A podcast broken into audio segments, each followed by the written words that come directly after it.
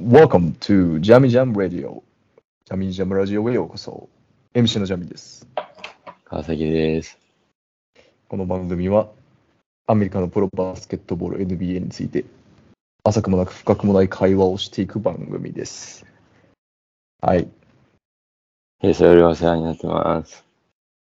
前回の収録が4月3日で、はい現在4月22、えー2ですか ?3 ですかね。そうですね。いやー、はい我々らしくないはい頻度ですね。すごい短い頻度でお送りしてるわけですけれども、まあ、それでも2、3週間空いてるというような感じで、まあまあ。はい。なんかちょっとありましたかね、川崎さんのあ身の回り。その、あま、前ちょっと収録に入ってたかちょっと覚えてないんですけど、その、はい。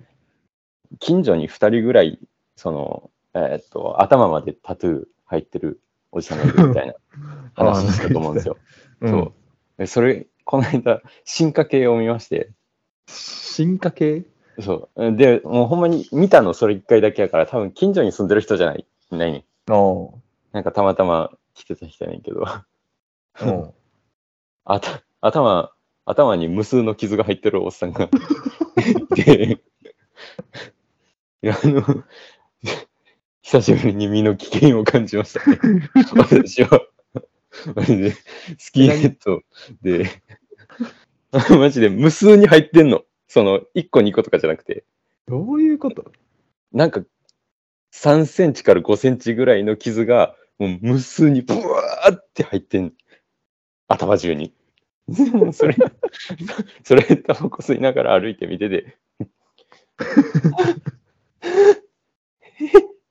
ってなりましたな切り傷みたいなってこと切り傷切り傷ええでそそのなんかこう細い傷じゃないねなんかそのなんていうんやろななんかさあ、もう、し小学生の時とかに、うんあの、こうちょ彫刻みたいなのやったやん。うんあれのちょっと太い歯、歯で削った後ぐらいやめろの。、その、怖い。は幅があったんです怖っ。よ。 こうめっちゃ怖ない。なんかもう、 歯あの This is Paris って思いましたね、私は。うーん恐ろしいね。やっぱ、やっぱパリ、結構恐ろしいとこですね。そういう意味いでやは。ちょっと勘違いしないでほしいんですけど、ここめちゃくちゃ治安いい地域なんですよ。マジで。パリ、パリの中でもパリの中でも、もう、トップまではいかへんけど、ああ、そめちゃくちゃ治安いい。う。ええちょっと500メートルぐらい歩いたらちょっと治安悪くなっていくけど、うん。でももうここはそんなに普通にいいとこなんですけどね、おかしいですね。なんやから余計にこうびっくりしたわけや。そうそうそう。その人が、あの、ベえーっと、ベトナムレストランかなのメニューを見て、あの、立ってましたね。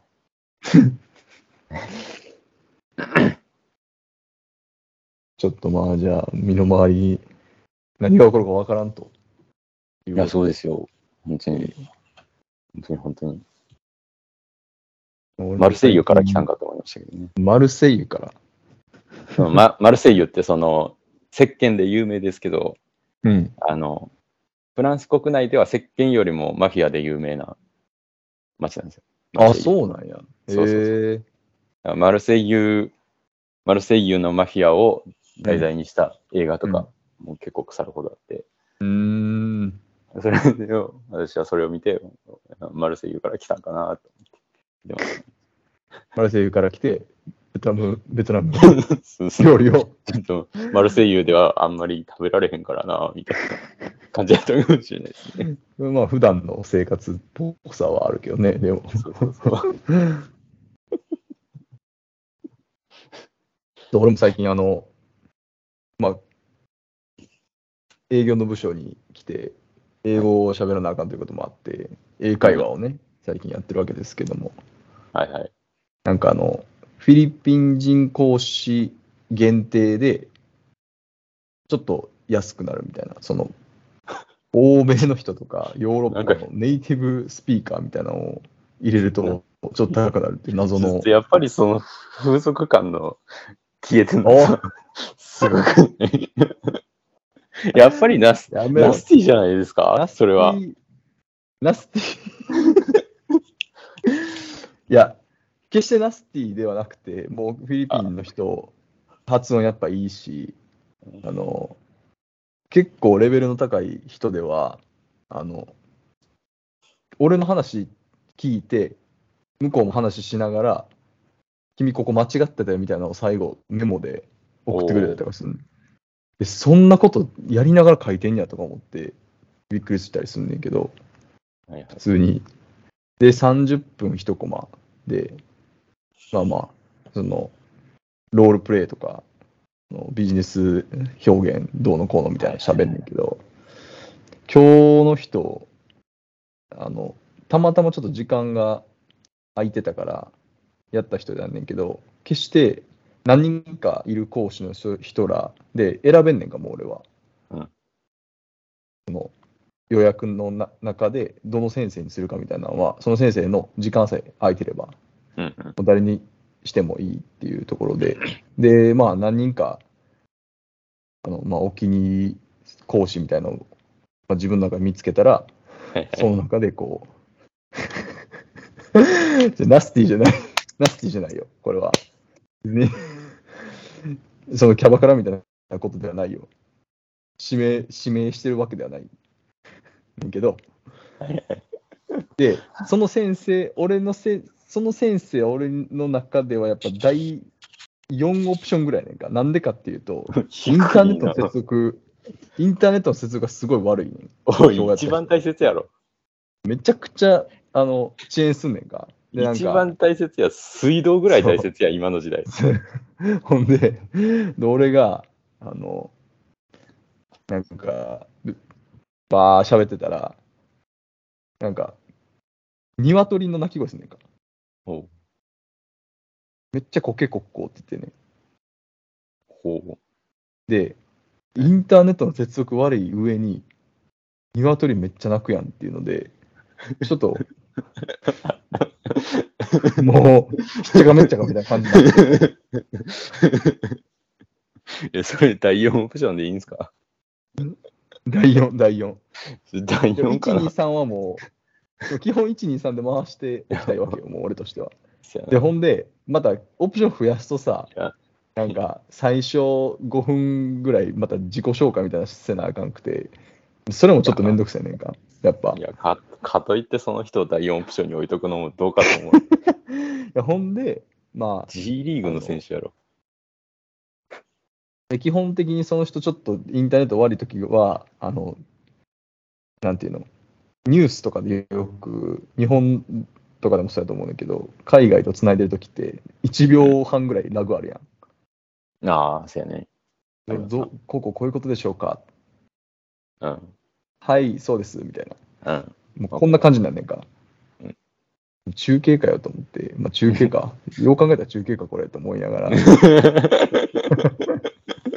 う中継やなと思って、で、そしたら、もう、ロールプレイの間に、うんもう先生全然動かんくな って、ま、もう、全く動いてない感じになってもうて、フリーズした。うわこれ、先生、フリーズした。終わった。で、20、それが30、まあさっき30分って言ったけど、まあ25分ぐらいやねんか、大体。メニューにそうですね。で、アニメでみたいな。 25分、あ、もう終わるやんと思う、もうこれ終わりやなと思 って、で、一旦俺も切ってん、そこで、ウィンドウ。で、うんもう一回つなぎ直しても、まだ、もう、鍛えられへんくて、オンラインになってなくて。うん。ほんで、もういやそろそろやめようと思って、最後、一回接続したら うん、あの、sorry って言われ て、 カ sorry, ルアンソニー・タウンズみたいな。ソーリー sorry, sorry で、あの、もう先生動かへん。うん。で、戻ってきた。で戻ってきたはいいけど、もうあと2分ぐらいしかなくて、なんも、もう、もう何もできひんねんか。ほんで、残りの2分のうち30秒ぐらいまた、なぜインターネットがあの落ちたかっていうのを説明されて、あで、なんでかっていうとうん、あの通信制限があるらしくて、えちょっとうちの Wi-Fi 通信制限あって、ええちょっともう一回やらんと無理やねん。だから隣の家のやつ接続したわって。え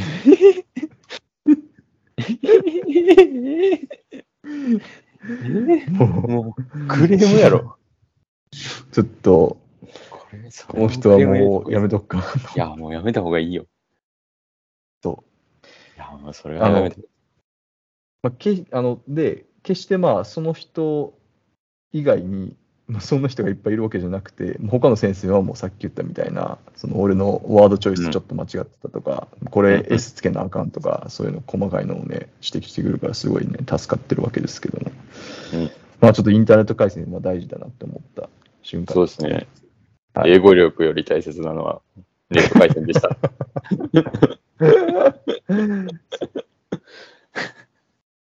はい、まあまあ、うんということもあってですね、全然違う話ですが、まあ、一方、その頃 NBA は、はいもう、佳境に入っているわけですけどやっぱり、ちょっと佳境と、佳境というのにはちょっと早いんじゃないでしょうか。 まあまあ、プレーオフがね、始まって、そうですね。もう我々もあの一個一個の試合をね、あの見ていくわけですけれども、はい。できるだけ多く見ていってるわけですよ。川崎さん、最近、あの、試合、特になんか、印象残った試合とかありましたかね。いや、印象に残った試合。印象に残ったシーンで言うと、はい。あの、昨日セルティックスネッツ見てて、おい。で、一昨日ぐらいの試合かな。で、その、カイリー・アービングがファーストクォーターの残り3分ぐらいでベンチに下がって、うん。で、そしたらこう、アシスタントの人がこう、その左手首をトントンって叩いて、こう、時間うん、みたいな、うん。こう、カイリーに言ったら、カイリーがこう、えっ、と、ロッカールームまで戻っていったっていうシーンがあって、えー、もう。で、私それを見て、日の入りやって思ったんですよね。おー、はいはいはい。え あの、あわ私、その、アルジェリア系フランス人と1年働いてたんですけど、もうそれを見て、あ日の入りやと思ったら、うんほんまに日の入りで、うんバナナ、バナナともろもろのご飯を持って あの帰ってきて、で、そのリポーターの人も、あのラマダンがどうのこうの日の入りでみたいな言ってて、あ俺、すげえなと思って。思い ましたねそのラマダンっていうのは、その、なんやろ、日の、日が照ってる時間は、そのあらまあ多分、大まかには、あらゆる欲を満たしてはいけないみたいな。だからはい。飯食ってもあかんし、こう、セックスしてもダメですみたいなはい。で、その、あれ実はその日が照ってる時間はダメって言ってんねんけど、その、太陽を観測して今、日入ったなっていう感じじゃなくて、その、毎日毎日その、なんやろ、分刻みで決まってるんですよね。カレンダーでうーもん。設定されてるんですよ。この日の、あ、そうなこの日の日の出はこの時間で、日の入りはこの時間、みたいのな。7時、7時7分に日が出て、えー、17時2分に日の入りですみたいな。だから、はいその、こう、こうやって時間来たでみたいなはいはいはい。アシスタントの人が言ってたんですけど、それを見て、ああ、俺、俺はムスリムと1年過ごしたんやなということを実感しました ね。印象残るシーンやね、それは。間違いない印象に残りましたね。はい。うん確かにな、カイリー、第1戦も第2戦も多分、何も飲まず、飲まずじゃない、く食わずで来てたよねそうだから確か多分そのデーゲームとかマジできついと思そうやんな。う。うん。日が照ってるうちの試合ということやからな。そうそう、今年のプレーオフはね、完全に今年のラバダンと被ってるらしいので、うんしんどいよようやね。るわ。ほんますごいよな。まあね、 それそれを見て、あの、リポーターの人が、カリム・アブドゥル・ジャバーもそうでだったらしいですね、みたいなこと言ってて、あそうでしょうね、 と思ってそれが変わることはないでしょうね、っていう確かに のを感じました。はい、どうどうでしょう、ジジャミは心に残った試合みたいなの。結構ね、今回、はい。なんか接接戦も多いし、うんなんか均衡してるし、ラウンドも多いし、ラウンドというか、うん、マッチアップも多いし、ほんまに面白いそうですねで。すけど。結構面白い試合ありますし、まあ、若手の台頭がかなりうん、印象的かなと思いますね、やっぱり。そうですね。で、まあ、チーム自体も若返ってきてる、その、うん、確か、もう24年、20何年、ちょっと年数忘れたんですけど、あのレイカーズとスパーズがいないプレーオフって、ああそのぐらい空いたらしくって、えなんえかどちらかのチームはもう絶対出てたということらしいですね。だから、まあ、いわゆる伝統的なチーム、ウエストの中では。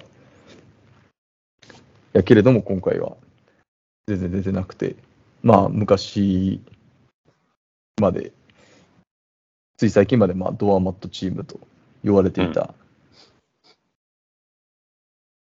グリズリーズであるとか、ウルブズであるとかが結構台頭してきて、ペリカンズとかもそうですね。ウエストリーああ、う。そうね。確かに、ペリカンズもそうやし、うんなかなかこう面白いメンツになってるし、どこが勝つか分からんようなうん。勝負かなと思ってるんですけども、まあ、ちょっとね、この間、時間あって、まるまる久しぶりに1試合見れたのが、あのメンフィス・グリズリーズとミネソタ・ティンバーウルブズの第3戦はい。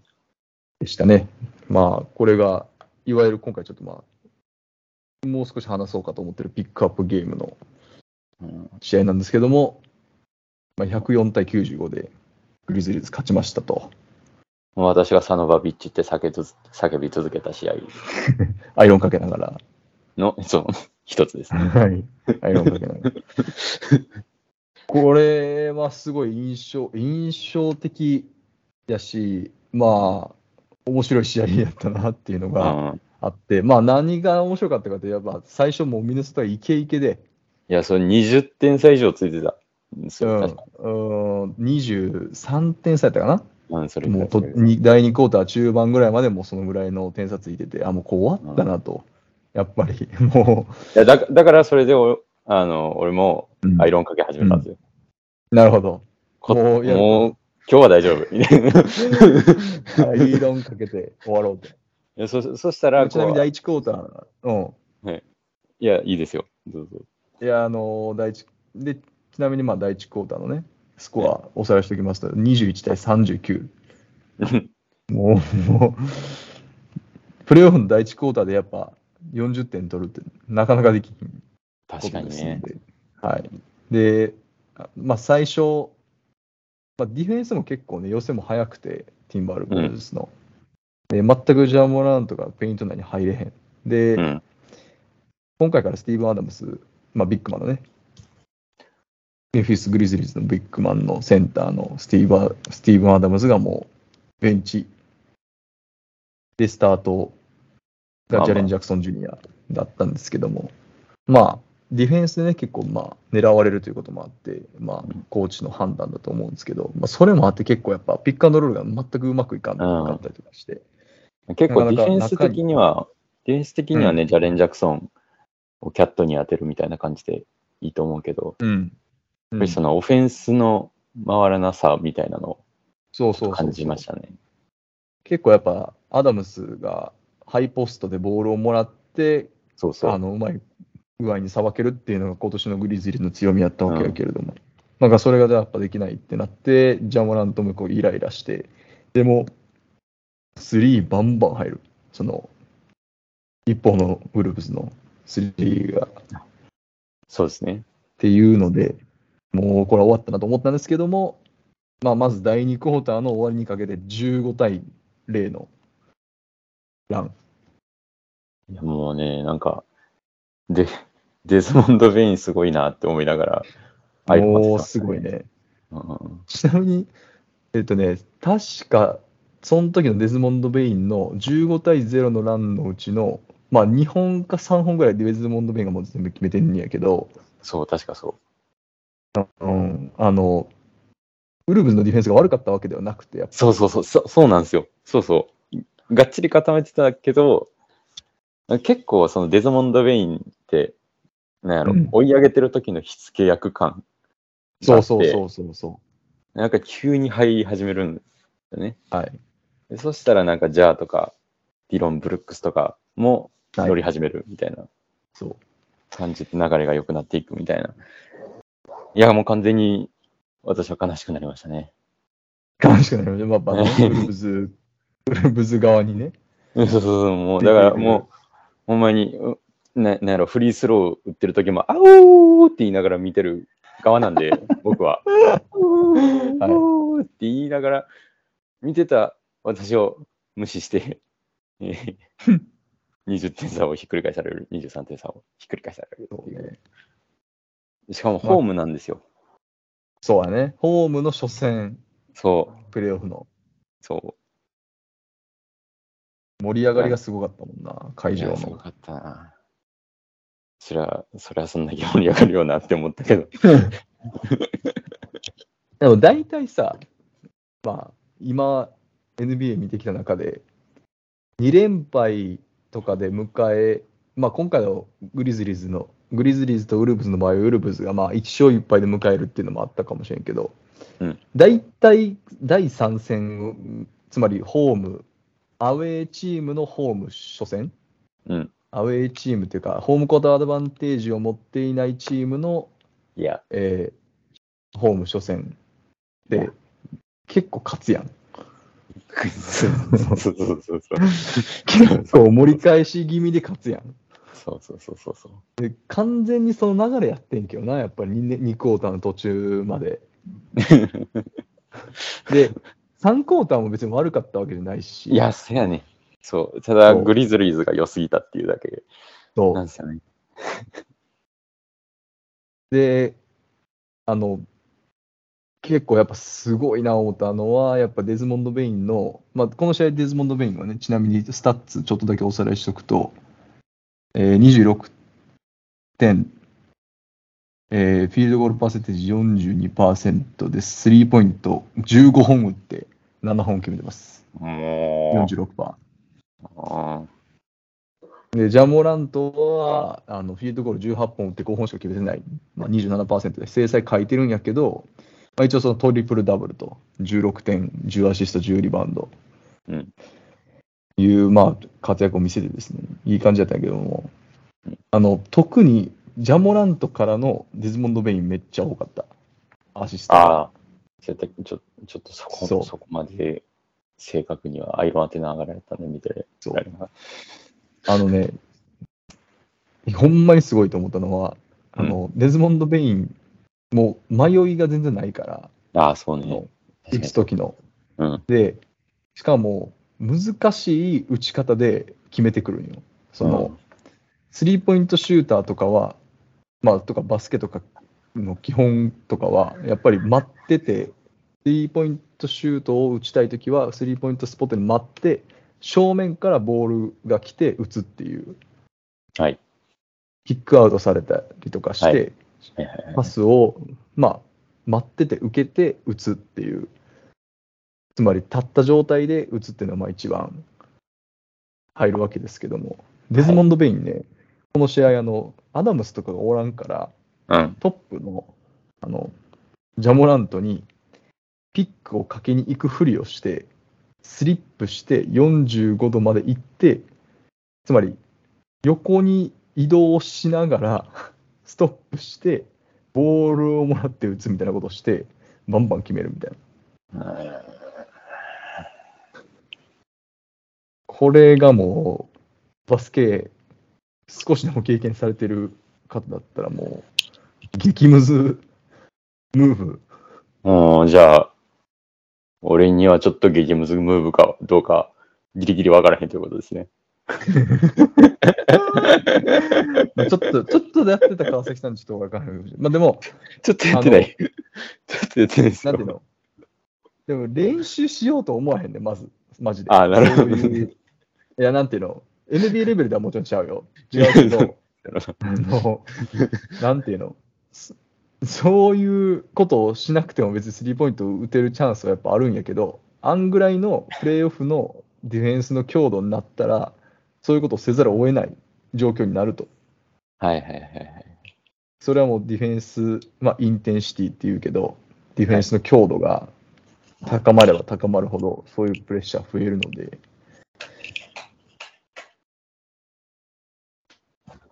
で、やったとしても、こう決めるデズモンド・ベイン、ちょっと、この試合はもう一番良かったなっていう感じ。いや、ほんまに、ね、このプレイオフ、 まあさすがに多分グリズリーズ勝ち進むと思うんですですけど、はい。はい。あの、どこまでデズモンド・ベインが進化するのかっていうのは、結構ちゃんと見届けたいなと思いま楽すしみですね、やっぱうんり。楽し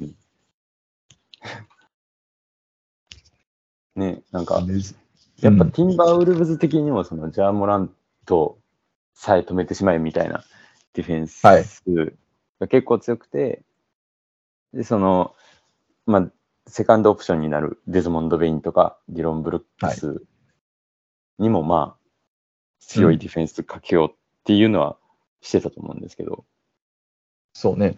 なんかそれでこう、じゃあ、モラントが割と抑えられたとしても、ちゃんとデズモンド・メインがそその外にいるとか、カットしてくれるっていうのがあって、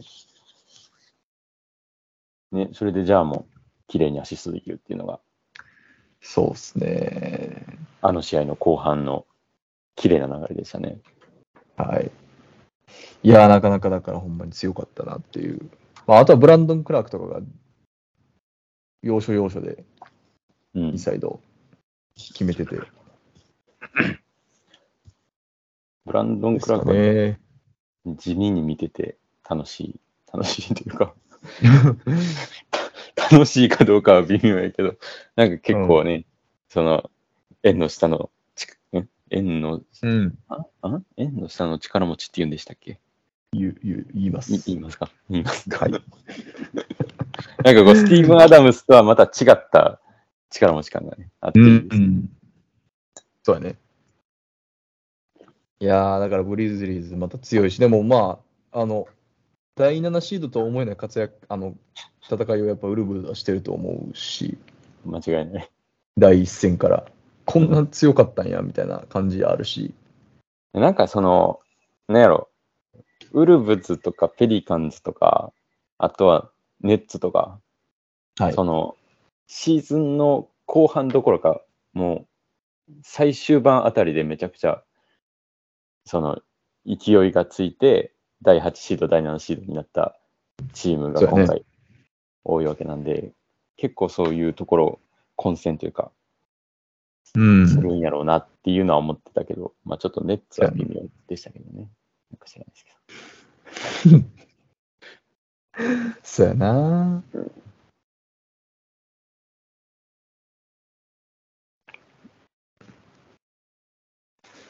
ネッツまは、あ、まネあッ、ツは結構、なんやろ、なんかに今2敗、2敗してる今2敗してるけど、なんかこう接戦がすごい多いんですよね。そうですね。はい。うん。だからなんか、どっかでさすがに勝つとは思うんですけど、うん。なんかね、どうなんでしょうねとは思いますけど、私 も。なんかもう、シーズンの最初の予予想では、もう、ネッツとレイカーズのファイナルですよ、みたいなうんことを言われてましたけども、もう、ちょっとこう、やっぱ、さすがに、図式も変わってきてるし、世代も変わってきてるなっていう感じはしますね、やっぱり。うん。それだって、そのネッツ対レイカーズになるやろみたいなのは、昨シーズンから続いてたもんね。まあ、そうね、確かうに。ん、なんか昨シーズンもなんかそれのミームを見た気がする。なんかはいはい我々が予想してたのはネッツのこのねレイカーズのその巨人たちで、対ネッツの、なんか、こう、槍を持った人たちみたいな感じの映画で、でもこう、スライドすると、あの、実際には、何やっけ、サンズ対パックスの試合で、あ、こんな、ん何やっけな、どんなんやっけな。なんかちょっとこう、失望したみたいな感じのミームやったんですうんうんうよ。んそれで失望するのもどうかと思うけどなって、まあな私は思いま したけどね。 バックスはもともと強かったし、でサンズも結局ね、今シーズンまでちゃんと強さは続いてるわけですしっていうのは。すごいなあ、サンズも。その20年のそのバブルサンズからやもんな、うん。強くなり始めたの。うん、そっからもう全てがの噛み合い始めたというか、ね。でクリポ先生が来て、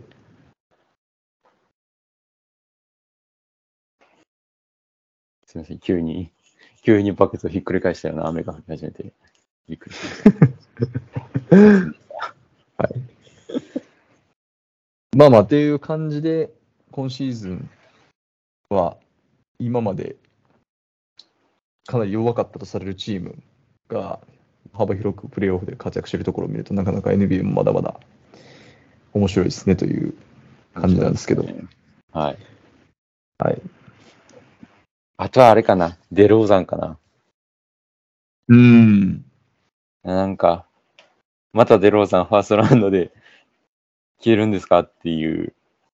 ちょっと怖いのもやっぱり、そうなんですよ。すごいなんかこう若干泣きそうになりながら見てる私もん、 5つ。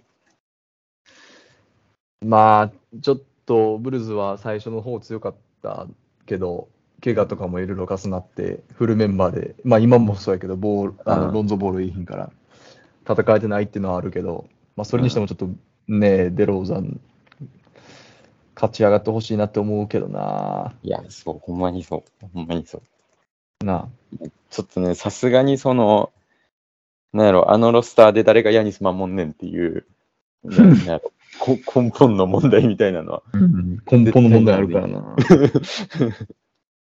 今だって、ヤニス守ってんのがパトリック・ウィリアムスとか、うん、いや確か。そまあ割といいディフェンスはしてると思うねんけど、なんかう、、そうね、わ悪くは見せないそうそうとそ。思う。そうなんかこう、この間すごい久しぶりにバックスの試合を見て思ったのが、なんかこう。う、うんヤニスって、なんだろう、ハックアシャックをなんか、凌駕するプレーしてくるよね。そうや ね。もう掴もうとしてももう押されるみたいな。そうそうそう。ファールしようと思ってももうファールできへんっていうぐらいの。このこの間見ててこれすごいなって思ったのがそのあのファールされてうん。 2フリースローもらってうん。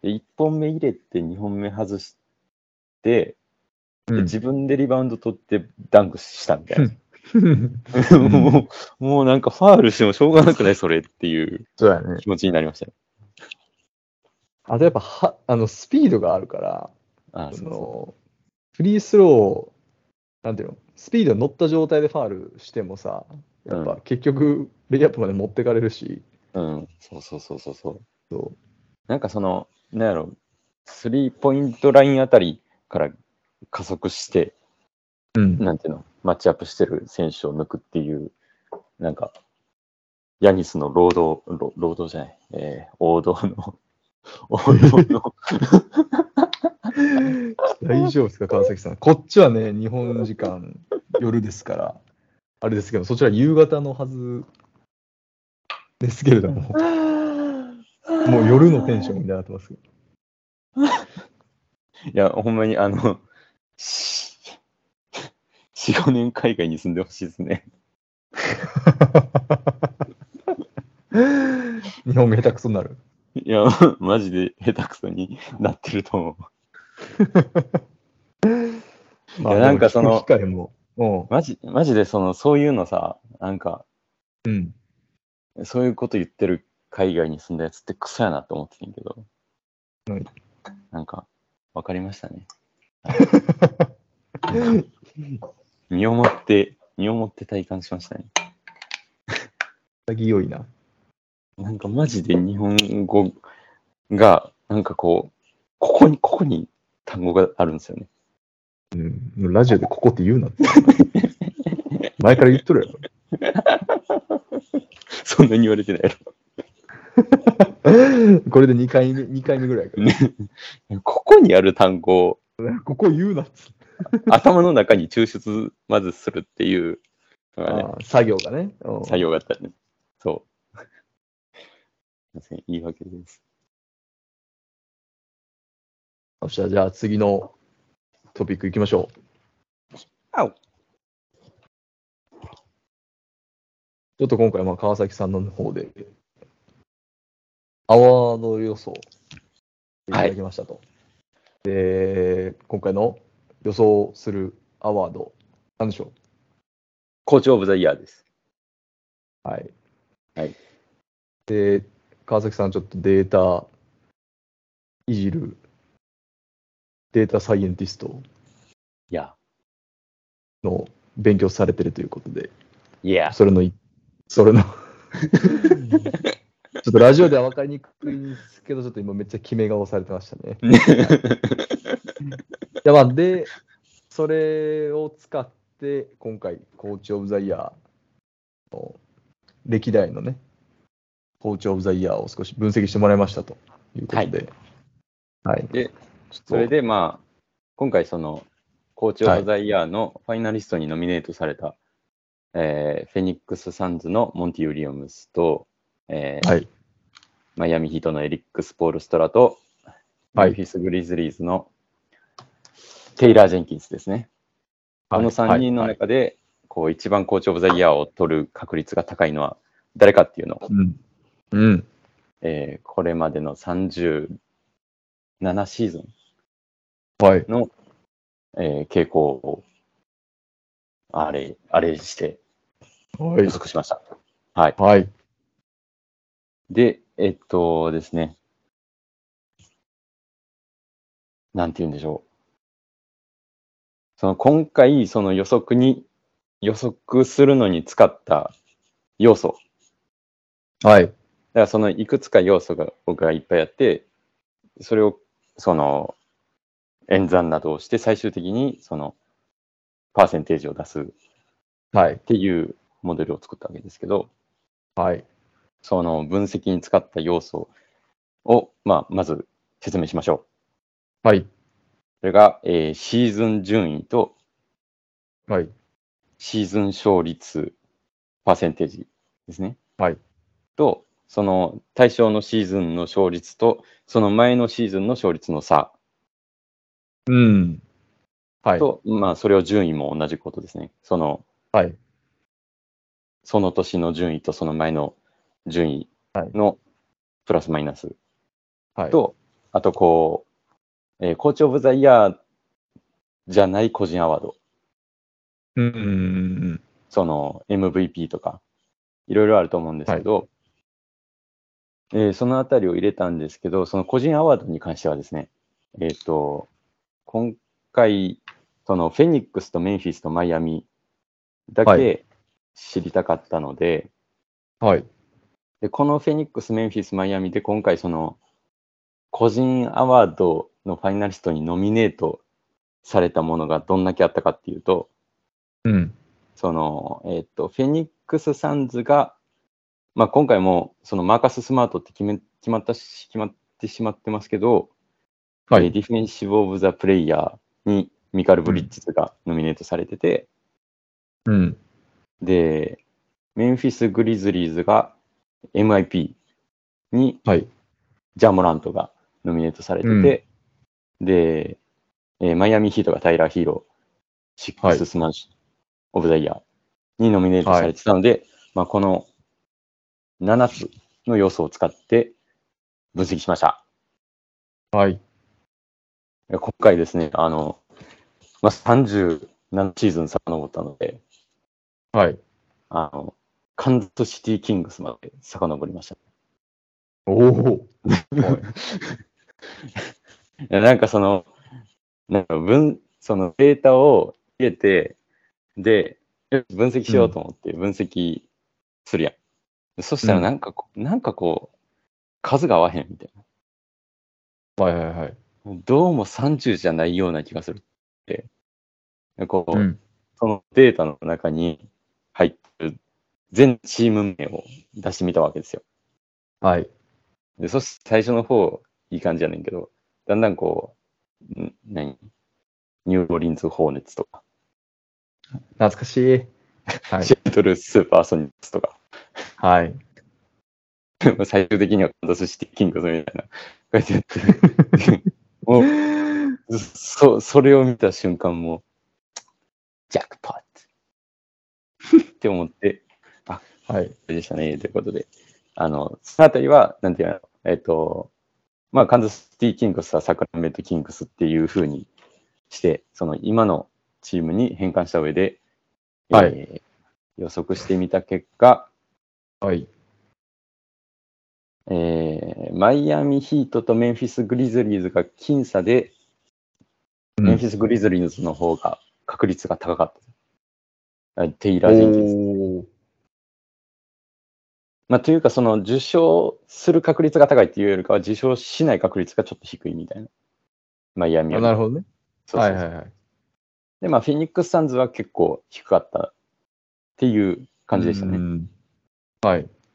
で、結構その3チームを見比べてみて、はメンい。フィス・グリズリーズは、その、勝率の上昇も結構高くて、うん。 16%上がってるんですよね。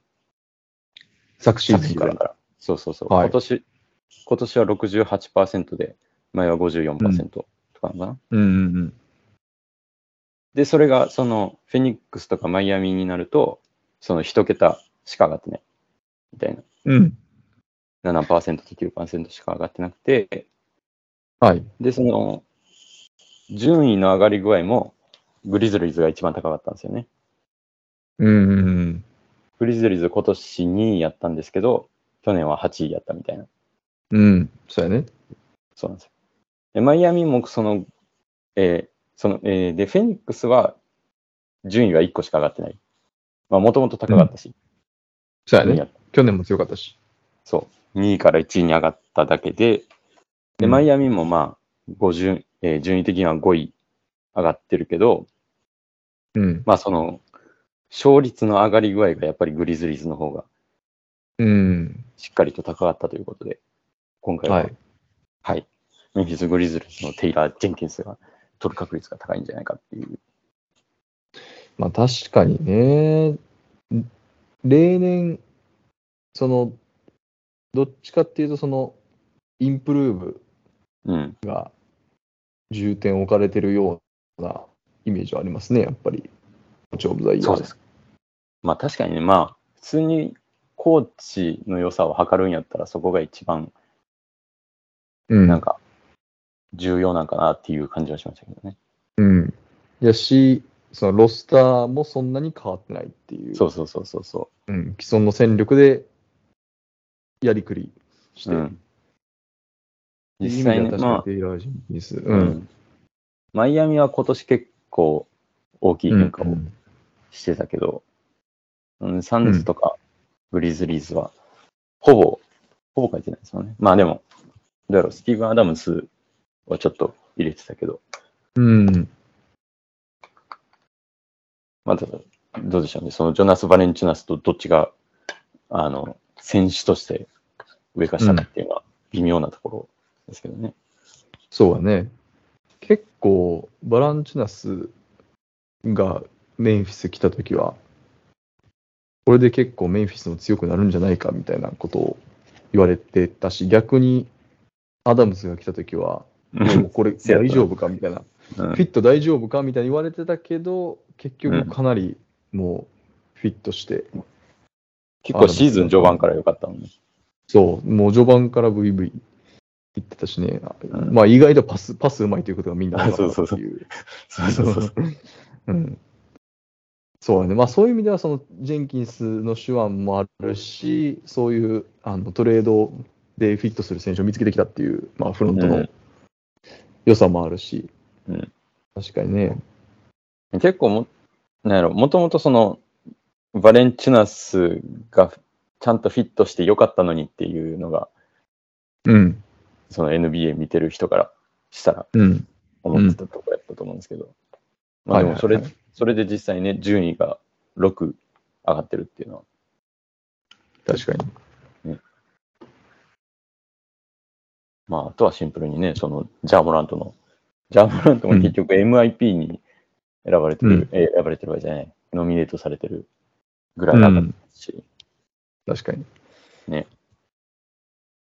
まあ、結構、そういう傾向は他のアワードでもありそうやんな、この、あの、確かにね。チームの成績もそうやし、他の選手が、あの、何かしらでノミネートされてるとかうんうん。いうので、そうですね。なんか他に、こう、調べていくうちに、意外やったなとか、そうなんやと思ったことありましたかその、コーチオブザイヤー関連。まあ、2003年2人選ばれてるっていううっとした。 ちょっと調べよう。ちょっと待って。これね2003年、マジでデータ作るのほんまにうっとうしかったんですよね。なんか、あの、わかりますよ。あの、僕もデータ関連いあじそうるでもすのとして、あそうのですよな。あのそうですよな。え N 対 N がいかに鬱陶しいかっていういね、や、そうそうそうそうそう。はい、1対 N, N 対1やったらわかりやすいんですけども、そうそうそうデータの関連性ってね。えーっと、コーそのチ、オブザイヤー。 4分っていうやつを使って、この作業を繰り返せっていうことをするんですけど、はいはいはい、はい。それがその2003年で一気に全部崩れるっていうのが、どれだけうっとうしいかっていうのはね、2003年という年を大嫌いになりましたね、私は。えだー、から、一人はグレッグ・ポポビッチで、その、実際その、なん、なんていうのデータ作るのに、その、わざわざ監督名入れてないから、こっちとして は。 見てないねんけど。はい。チーム名しか出てない。だから、取ったのがグリズリーズっていうのは知ってるんですよ。 ああ、ヒュービー・ブラウン。ヒュービーブラウン。えーっとね、ニックスのヘッドコーチじゃなかったっけな。ええあ、そうね。ニューヨーク・ニックスのヘッドコーチを82年から、はいはい。えー87年のシーズンまでやってて、はいはい。はい、そこから、えー2002年、2003年シーズンから、えーメイフィスグリズリーズやって、2年目で2003、2004シーズン、えープレーオフに導いたということで、はいはいはいあの、コーチオブザイヤーになってますね。 いや。でも、この年のグリズリーズのロスターを今見たけども、マジでノスタルジーしか感じへん。ちょっと言って。シェーン・バチエ、はい。パウ・ガソル、はい。マイク・ミラー、ボ ー・アウトロー、ジェームズ・ポージー、なボンジ・ウェルズとかいる、などな ど、ジェイソン・ウィリアムスいる。もうマジで、俺が初めてやったツーえ NBA ライブっていう見てたメンツばかりやねんけど。懐かしいな。ジェイソン・ウィリアムスがあれやな。あの、キングスから移籍したばっかりとかちゃう。確か。あ、そうかな。そうかも。そうそうそう。で、ボンジ・ウェルズは、その後しばらボンジウく、ェうん、スコアリングガードとして活躍したね。うん。確かに。だってほとんど、その、青年、その選手の青年が70年代ですよ。まあ、そうやね。30、当時の30代。そや な。い一番、やー、うん。一番若いのが1980年、あ、でも1980年生まれ結構いるな。あーパウ・ガソルも当時23歳。結構似てるかもね、そういう意味では。20年のあ確か時にを経て、確かに、今のグリズリーズと。確かにそうかもしれ ん。なんか、まあ、ジャモラントのようなやつがいるかと言われたら、まあまあいいひんけどさ。まあでもガ、こガソルが、それに、ううん、そ近ういかそうらそうそうそううん。ガソルがいて、まあ若さもあって、うんまあこの時はね、でも、プレーオフファーストラウンド敗退ですから、ああ、はい、あの全然別の結果にまあまあまなると思っていますけれども、あ、プレイオフはね、すみません、コーチオブザイヤーの対象外ですよね。うんまあまあ確かにね。まあグリズリーズ結構ね、楽しみでね、そうい。いうや、楽しみですな。あの、グリッドグラインド2010、10、11とかかな。まあ、はい12、13とか、あの、マイク・コンリー、ザック・ランドルフ、トニー・アレン、うん。まあ、あの辺で NBA をまあさらに盛り上げてくれると思えば、かなり、あの、今回も期待できるんじゃないかと思いますね。当時多分 NBA がっつり見てたら、多分、トニー・アレン大好きやったやろうなって思う。確かに。First team on defense. いや、というか、そのマイア自ミ、分でうん、マイアミ自の分でディ言フェっンたスはず、なんだけマイアミのディフェンスってすごない。今更。どすごい。よ。うん。全然違う話だったけど。 いや、もうディフェンスって聞いたからマイアミやと思って。マイアミのダブルチームってすごない。あれはもう、組織の完成形みたいなうん感じするよね。なんかスパ、クリーン、クリーンの代名詞としてスパーズを使ってましたけど、うん、ん。今一番クリーンなのは、マイアミのうん、 マイアミのその、コンビネーションでなんじゃないかっていう。確かに。なんか、なんやろな、マイアミ別になんていうの、オフェンスがすごいわけではないねんな。いや、そうそう、全然。で、オフェンス含めて、オフェンス、ディフェンス含めて一番いいバスケットボールって今なってんのは多分まあサンズなんやろうけど、うん。それかもしれない。ディフェンスで言うと、ディフェンスだけ切り取って言うと、やっぱマイアミ、やっぱすごいよな。まあ、それはうん結構アデバヨの存在まあまあがまあ大きいと思うけどな。それはそう。アデバヨのその、ヘルプの IQ みたいなの、ほんまに高いなっていうのを見てても、セルティックスもやっぱりすごいなと思ったけど、うんセルティックスもさ、カイリー止めるのに、その、アル・ホーフォードがヘルプに行って止めたみたいなのうんあ。ったやん。もうあれ見てもちょっと感動したもんな。あんなにサンダーに追いやられてまでボロボロにさせられてたベテランが、ここに来てディフェンスすごいなっていう。でもやっぱ、ホーフォードの代わりはホーフォードしかおらんっていう、なんか、セルティックスファンの間であったらしいもんな、やっぱり。あ、そうなんだ。で出て行って以降、そのホーフォード一回出て行っちゃって、はいはいろんなフィットを探したけど、もうフォーホーフォードしかおらんみたいな。で、あれやなあの、同じことが、あの、ウォリアーズのイグダラでも起こったんや、やっぱり。で、同じことが、同じことがレイカーズのハワードで起こって帰ってきたらおい、とんでもなかったっていう。最後悪い例で落とすなよ。いや、でも最後いい例で落とすよりいいでしょ。まあ、落ちひんからな。いい例や落ったちらへん。何も落ちへん。いや、イグダラも、イグダラもない、昨日の試合とかかな。なんかすごい、なんか綺麗なワンハンドダンクをかましてて、うん。なんかめっちゃかっこよかったね。そう、なんか、やっぱなんり、かうん。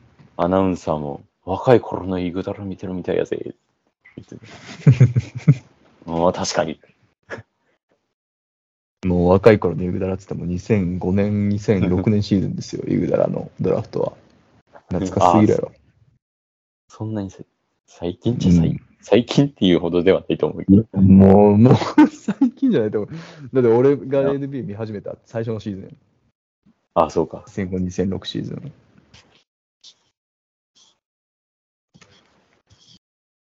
多分そのデン、今そのウォリアーズとデンバー戦ってるやん。うんなんかその、イグダラがボール持って一瞬だけなんかブーイングみたいな幻聴かもしれへんけど聞こえて、待て待て、それはないやろって思いました、ねうんまあ、十中八九幻聴やねんけど。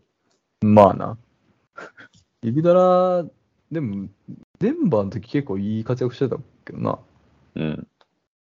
はいもし、う AI コンビみたいな。あ、そうそうそうそう。もし、あの、あれ、グリズリーズホームとかに来たら、もうすごいブーイングになるやろうけどな。 うん多分これせずに、どっかいたっていう。でもさ、あの NBA ファンのさ、ブーイングの、その伝統みたいなのも結構どうかと思うなっていうのは見てて思うけど。あ、そうなんか、なえへん、ちょっと。なんかその、ああ、まあな。その、TD ガーデンでカイリーがブーイングされるとか、それ当然やと思うね。うん。ちょ ほんまにそれだけのことをしたと思うので、うんそれはブーイングされてしょうがないと思うんだけど、その、ボストン、ボストンの、であった野球の試合でも、なぜかカイリー・アービングがブーイングされるとか、あでっそたのな。あとはその単純に相手のエースがボール持ったからブーイングするとか、はいはいなはんかい。それってする必要あるみたいな。確かに。なんかじゃあモラントがボール持つたびにブーイングするとかね。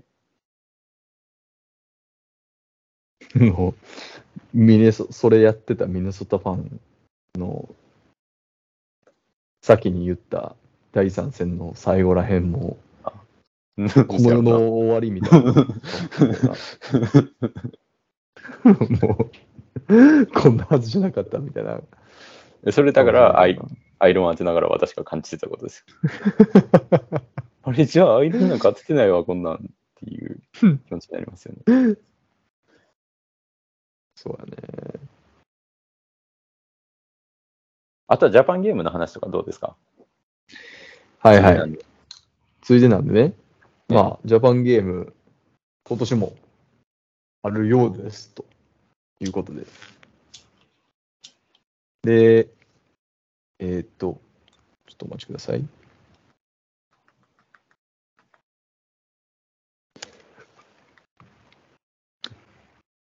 9月30から10月の2日はい。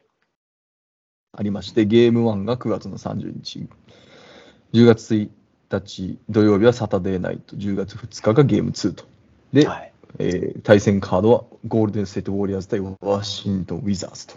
まあ、ただただ、ただただ日本への、ね、なんでしょう。うわ日本語どころか英語さえ出てこうへ ん。日本へのプロモーションですね。まるはでい日本へのプロモーションみたいなマッチアップですね。そうです ね。まあ、まあ、このゴールデン・ステート・ウォリアーズ人気もどこまで続くかっていうのもあるけど、まあ、今は間違いなく楽天さん、あのゴールデン・ステート・ウォリアーズにまあま操あ、作しておられるので、まあ、それはもう、あの、来てくれてありがとうということなんですけど、まあ、ちょっとね、我々も、もし抽選が行きたい当なたる。ようであれば、まあ、行きたいなと思っておりますね。はい。もうドレイモンド・グリーンがこうへんかったら、ほんまに価値があるのかという気持ちでいっぱい。まあ、川崎さんね、ドラえもんのグリーンの大ファンですから、はい。はい。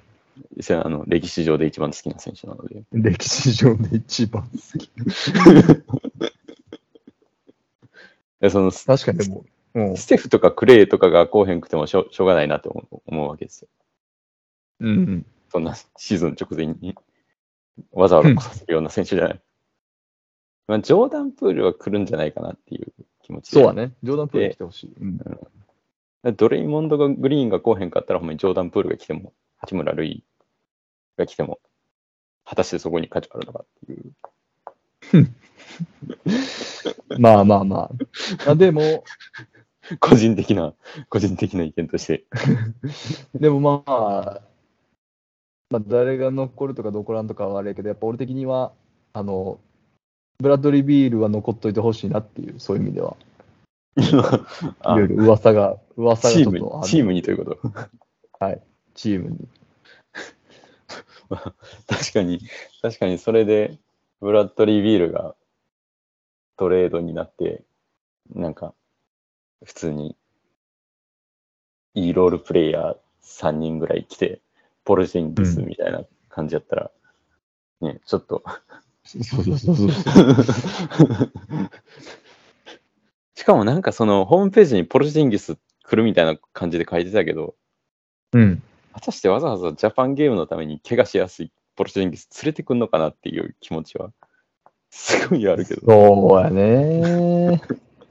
見てみたいけど、あの、来てほしくない気持ちも強い。わざわざそんなとこで怪我されたらもう最悪じゃない、まあ、確かにな。うん実際確かあの前のジャパンゲームで、あのジェラルド・グリーンか誰か、あの、怪我してたと思う。あ、そうなのもロケッツの時の。う最悪じゃないそんな。まあななあ。んかあ、見でてもるちな側みにと川して崎さん、あの、はいはい、全然違う話、あの、ジャパンゲーム関連ですけど、一番高いパッケージ売りのチケット。いや、待って、一番高いやつめちゃくちゃ高くないあのヒントはジャパンゲーム以外も招待してくれるチケットなんですけど、何円やと思いますかえ、でもさっき見たけど、なんか MVP ゴールドみたいなやつ、なんか ?MVP ファーストですね。あファーストが見見たことない額でしたけど。 700 770ん770万ですね。はあ。軽、軽、軽、軽い家は買えますね。軽く家は買えますよ。はい、 このあこれは NBA ドリームパッケージっていうあの、また別のパッケージの一部で、まあ、ジャパンゲームの3日間のコートサイド、コートエンド、ああ、いいね。 VIP 席含むおおゴールデン・ステイト・ウォーリアーズのホームゲーム。えーめっちゃいいやんオークランドにも行きます。はい、えーでもちょっと一つだけ言っていいはい、どうぞ。なんか日本のそういう、なんか、タイトルって、超出さない。うん、ドリームチケットやめでてすくかれ。ドリームパッケージ。ドリームパッケージ。うんほんまにダサいと思わへん。ドリームパッケージ。なんやドリームパッケージって。いいやん、もうそれは。 What the hell? A dream package. という感じですよ。いや、俺はどっちかっていうと、MVP ファーストと MVP セカンド、まあ確かってに。いうまあこのグレードの付け方の名前にちょっと突っ込みたいけどな。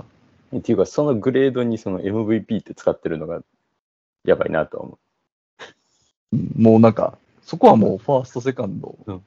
えだってさ、えそれそれで言ったら、その MVP ファーストを買ったな770万円を払った人は、その人は MVP ということってなる。もう MVP ということでいいんじゃないまあ、確かにモストバリアブルではありますわな。もうその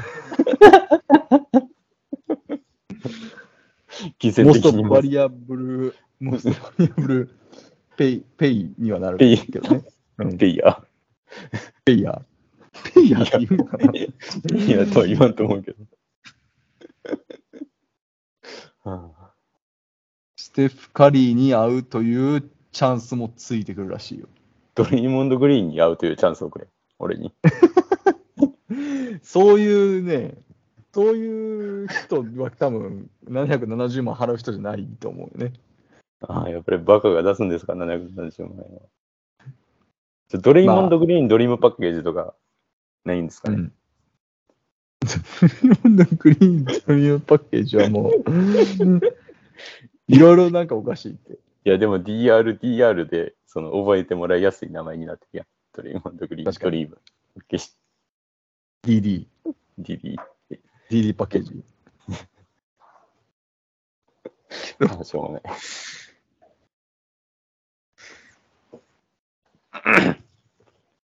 まあ、まあということもあってね、あの、抽選当たればいいなと楽しみです思っね。ております。はい。あの、ちょっとまあ、チケットの値段も、この間のジャパンゲームよりも20%ぐらい上がってるんで、あの当たれば、ぜひ、ガソガソリンよりマシじゃないですか値上がり具合。ガソン、リンよりはマシやけどな。まあそれでも楽しいアメリ、アメリカかな、一番やっぱ、 あまあガあ、ソリひンどいよな。日本はなね、日本はまあ高いけど、まあ、うんそんなに、そんなにかな、今。俺、ガソリンスタンドフランス行ったことないから、どんだけ上がってるか知らん。まあそうやろね。てか、俺、ガソリンスタンドパリ行った時見てへん。いや、そうやんな。ないよな。俺、七不思議やと思ってね。え、 ほんまにガソリンスタンドって、その、なんやろ、郊外とか田舎に行ったら結構あんねん。フランスの、はいはいはい。パこ郊外ってあのパリ郊外なんですけうど、ん。パリ市内ってほとんど見かけへんくて、見かけへんな。そう。なんかたまになん、なんていうの、なんか自動販売機みたいなノリであんねん。いいの、そんな。二つぐらいたまに並んでんの見たことあんねんけど、俺マジで七不思議やと思ってる。